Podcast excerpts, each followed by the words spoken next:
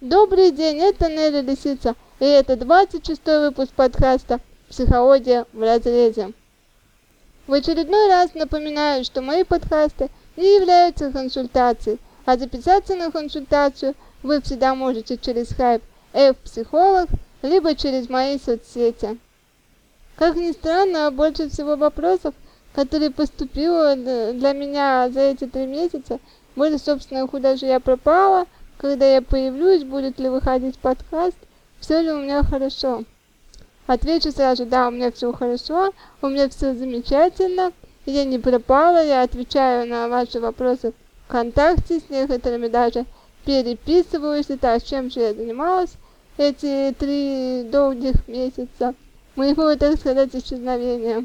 Ну, я, наверное, что-то пробовала новое, для себя, наверное, это так можно охарактеризовать.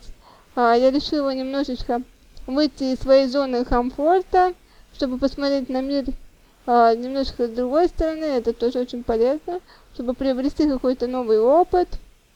Новый опыт всегда нужен, чтобы быть более интересной для слушателей, чтобы быть более полезной для своих клиентов.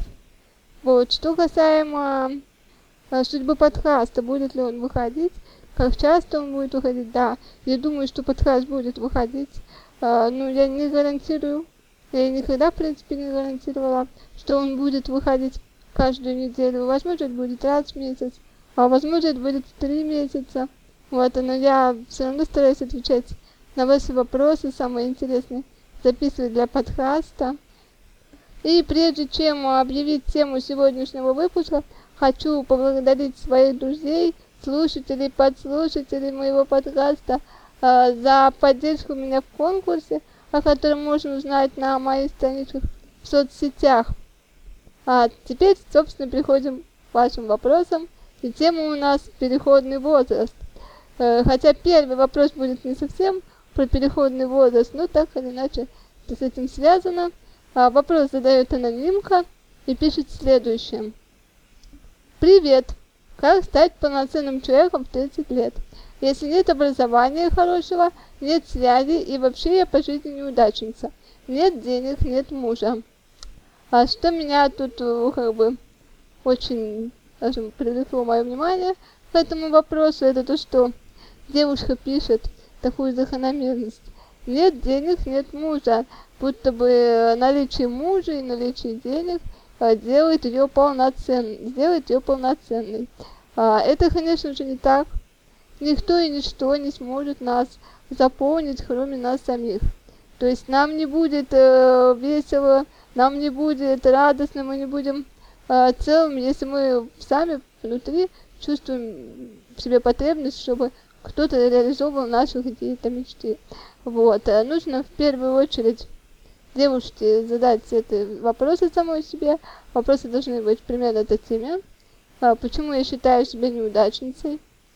Что я сделала для того, чтобы стать более удачливой? Задать эти вопросы. Не просто задать, желательно их записать на бумажке и ответить. Я думаю, она мне будет писать ЛС. Ответить не мне, а себе. Почему она так ответила? Дальше, во-первых, нужно перестать быть товаром, перестать пытаться продать себя так, как она себя как минимум продает.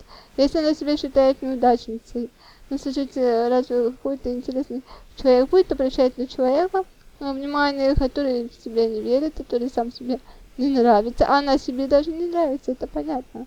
Даже более того, если такой человек найдется, она будет думать, да что же мог нормальный человек на меня внимание обратить, если я дерьмо. Я никто, я пустое место. Поэтому нормальный человек на меня внимание не обратит. Также она будет относиться к своему партнеру. Нет денег, это уже тема маленько другая.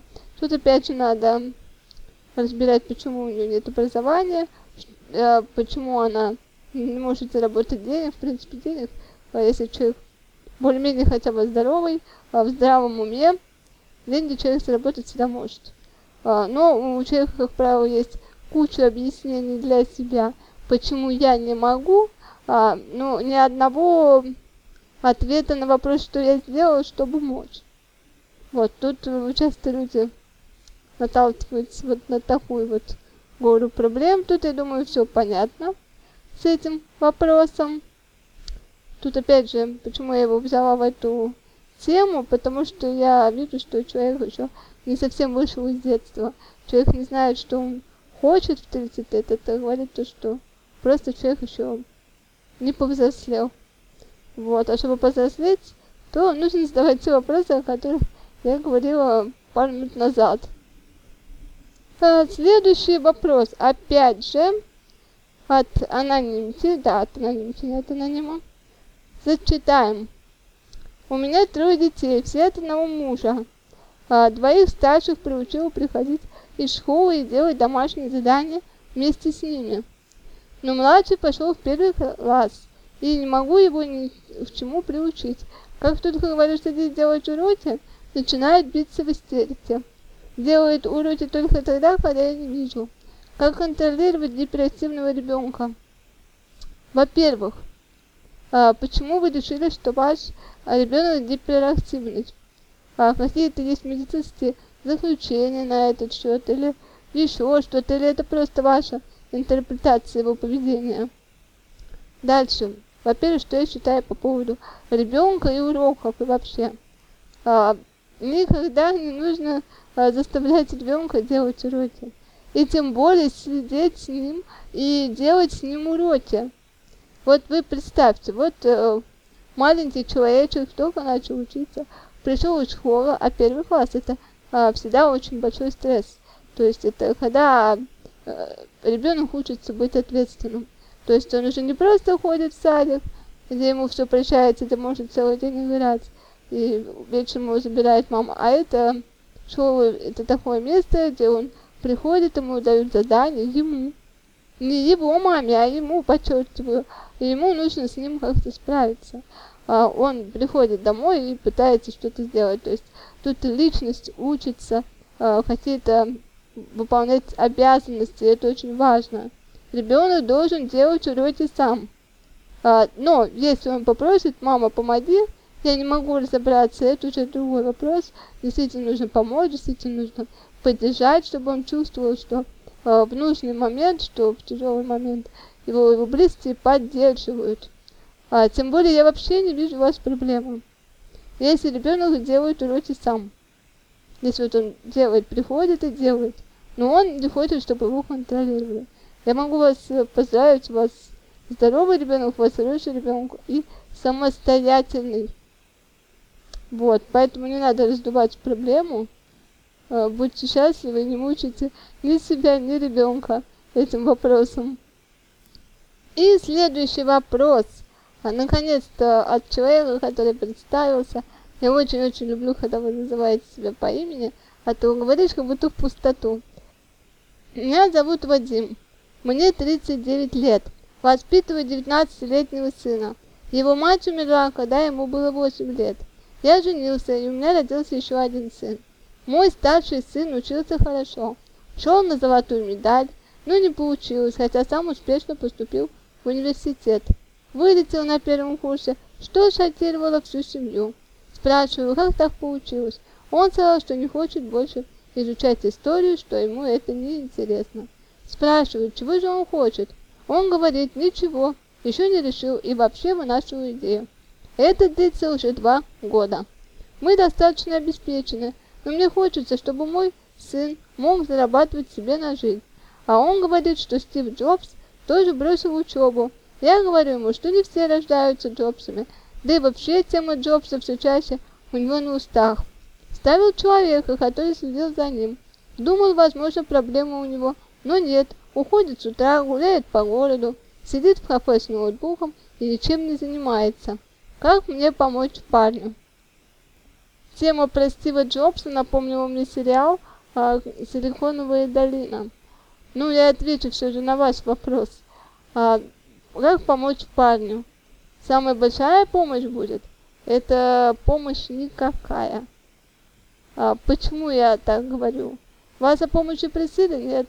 Вас просили ему помочь что-то там, какую-то идею реализовать? Нет. Вот тогда, когда он к вам придет с конкретной идеей и скажет, там, папа, мне нужны там деньги на такую-то идею, помоги или посоветуй, то тогда вы тут можете помочь. А если человек вас не просит, вы не сможете ничем помочь.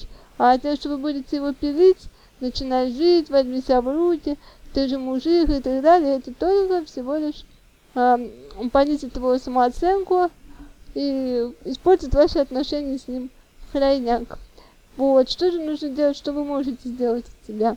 Ну, во-первых, парень совершеннолетний, значит, что вы не несете за него ответственность, вы не обязаны его содержать, вы просто можете немножечко ему урезать, скажем так, его расходы для начала, чтобы у него хотя бы появилась потребность что-то добывать, что-то зарабатывать, понимаете, если человека воспитывать в таких постоянных комфортных условиях, в таких тепличных, где его кормят, где ему дают деньги на ноутбук, где ему дают деньги на питание и на развлечения, то у человека не появляется и потребности что-то делать.